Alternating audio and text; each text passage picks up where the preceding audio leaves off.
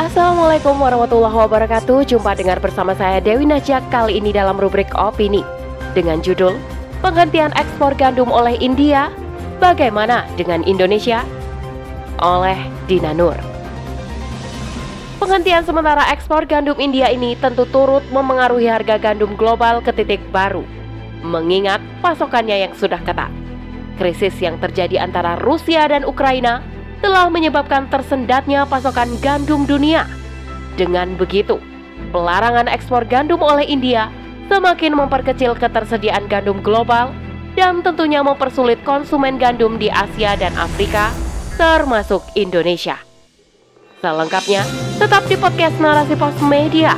Narasi Pos, cerdas dalam literasi media, bijak menangkap peristiwa kunci. India tengah menghentikan sementara ekspor gandumnya ke luar negeri. Gelombang panas yang melanda Asia Selatan berdampak pada menurunnya produksi gandum di India. Akibatnya, ketahanan pangan negara tempat industri film Bollywood itu berada dalam ancaman besar.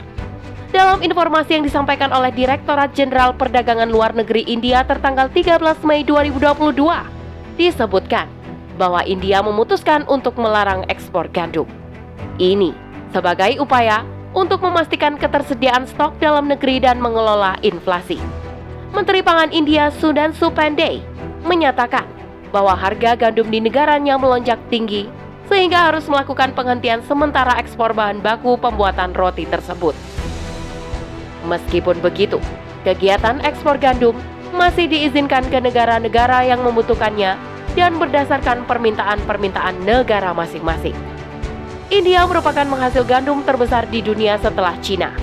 Produksi gandum India pada periode 2021 hingga 2022 mencapai 109,520 juta ton metrik atau sebesar 13,5 persen dari produksi global. Namun, gelombang panas yang menghantam India dan wilayah Asia Selatan lainnya sejak bulan Maret telah menyebabkan tanaman gandum banyak yang rusak. Hasil panen gandum pun menyusut drastis India memang sempat memanfaatkan rally harga gandum global setelah terjadinya konflik antara Rusia dan Ukraina. India mengekspor gandum sebesar 7 juta ton hingga kuartal 1 2022 yang nilainya naik 250% dari tahun lalu. Namun, terjangan gelombang panas yang melanda negeri itu menyebabkan produksi gandum anjlok. Proyeksi produksi gandum sebesar 111,32 juta ton pada bulan Februari yang dilakukan pemerintah terpaksa direvisi pada bulan Mei menjadi tinggal 105 juta ton. Bahkan, lonjakan gelombang panas yang masih berlangsung bisa semakin mengecilkan panen menjadi hanya 100 juta ton atau lebih rendah lagi. Dampaknya, kenaikan harga pangan terjadi, inflasi pun tak bisa dihindari. Bukan hanya gandum yang melonjak tinggi, namun biaya bahan bakar, tenaga kerja, dan transportasi juga turut mengerek harga-harga. Karena itulah, India melakukan pembatasan ekspor gandum guna mencegah inflasi makin tak terkendali. Penghentian sementara ekspor gandum India ini tentu turut memengaruhi harga gandum global ke titik baru, mengingat pasokannya yang sudah ketat. Krisis yang terjadi antara Rusia dan Ukraina telah menyebabkan tersendatnya pasokan gandum dunia. Dengan begitu, pelarangan ekspor gandum oleh India semakin memperkecil ketersediaan gandum global dan tentunya mempersulit konsumen gandum di Asia dan Afrika, termasuk Indonesia. Indonesia sendiri mengimpor banyak gandum dari India setelah Cina, yakni sebesar 11,7 juta ton tiap tahunnya. Gandum yang dipakai untuk industri makanan dan juga untuk campuran pakan ternak ikut terpengaruh.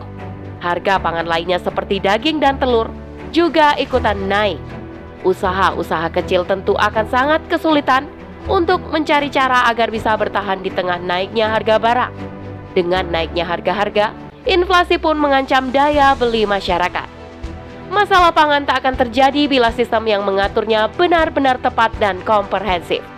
Selama ini, permasalahan yang timbul adalah karena kesalahan paradigma terkait pengelolaan pangan dan pertanian. Ini adalah akibat dari penerapan sistem sekuler yang kapitalistik. Kapitalisme yang profit oriented hanya berfokus pada meraup keuntungan ekonomi sebesar-besarnya, bukan pada pemenuhan kebutuhan. pembangunan. Dikatakan berhasil jika ekonomi bertumbuh dan PDB meningkat tanpa memperhatikan bagaimana kecukupan pangan bagi setiap individu. Meskipun produksi melimpah, namun distribusinya kacau balau sehingga rakyat tetap saja tak mendapatkan akses secara adil. Hanya mereka yang punya kekuatan ekonomi saja yang mampu menjangkau barang-barang produksi dan jasa. Ketika produksi melimpah pun, nyatanya pemerintah tetap membuka keran impor secara lebar. Praktek ekonomi neoliberalisme meniscayakan negara mengikuti kebijakan yang ditetapkan oleh otoritas ekonomi dunia. Aturan perdagangan bebas yang memudahkan produk dari luar untuk masuk tanpa hambatan berarti sehingga membanjiri dalam negeri. Produk lokal pun menepi secara perlahan. Solusi impor yang menjadi andalan dalam memenuhi kebutuhan pangan dan untuk menstabilkan harga membuat negara selalu bergantung pada asing. Ini merupakan cara instan yang justru membuat negara sulit untuk bisa mandiri. Negara tampaknya tak mau bersusah payah untuk mengatur urusan rakyatnya. Ujung-ujungnya, rakyat juga yang menderita. Kapitalisme telah terbukti gagal mengatasi masalah pangan, bahkan ia menjadi sumber masalah itu sendiri. Sudah saatnya sistem ini ditinggalkan dan jangan ditengok kembali. Indonesia sebenarnya bisa mandiri dalam masalah pangan. Dianugerahi kekayaan alam yang luar biasa besar, seharusnya cukup untuk memenuhi seluruh kebutuhan rakyat Indonesia. Manusia-manusianya pun juga tak kalah cerdas dan pintar. Modal itu lebih dari cukup untuk membuat negeri ini menjadi negara besar yang tak perlu terlalu bergantung kepada negara lain. Justru dengan potensi yang ada, mampu membantu negara lain yang kekayaan alamnya tak sebanyak Indonesia. Indonesia mampu asalkan mau menerapkan sistem yang tepat, yakni Islam. Kenapa selalu Islam? Karena hanya Islam yang memiliki seperangkat aturan yang lengkap yang mencakup seluruh bidang kehidupan termasuk pertanian dan pangan dalam pandangan Islam. Kunci kunci dalam bidang pertanian dan pangan adalah produksi dan distribusinya yang adil. Negara berwenang mengatur bagaimana supaya produksi, distribusi, dan konsumsi masyarakat bisa berjalan lancar dan berkeadilan. Dalam masalah pangan, penting untuk membangun ketahanan dan kemandirian pangan dengan menggunakan sumber daya yang ada. Islam memiliki sejumlah strategi untuk mewujudkan hal itu, di antaranya, pertama, menghentikan impor dan memberdayakan sektor pertanian. Lahan yang luas di negeri ini memberikan kemanfaatan yang besar bila digarap secara serius. Produksi akan sanggup untuk memenuhi kebutuhan seluruh rakyat negeri ini. Petani pun juga akan mendapatkan hasil yang sesuai dengan jerih payahnya tanpa khawatir membludaknya barang-barang impor. Kedua, mengoptimalkan intensifikasi dan ekstensifikasi pertanian. Intensifikasi bisa dilakukan melalui peningkatan produktivitas lahan yang tersedia, penyebar luasan teknologi terbaru, penyediaan sarana pertanian, mesin-mesin, benih unggul, pupuk, dan sarana lainnya yang akan sangat bermanfaat bagi peningkatan hasil dan kualitas produk pertanian. Sedangkan ekstensifikasi dilakukan dengan membuka lahan baru atau menghidupkan tanah mati agar produktif kembali. Negara memberikan modal bagi siapa saja yang mau mengerjakan tanah yang mati supaya bisa bermanfaat bagi diri sendiri maupun masyarakat luas. Negara memudahkan rakyatnya dalam mengelola tanah secara optimal. Ketiga, distribusi pangan yang adil dan merata. Islam melarang adanya penimbunan barang, kecurangan, pematokan, dan monopoli harga. Praktek-praktek semacam ini hanya menguntungkan pengusaha nakal dan menyengsarakan rakyat banyak.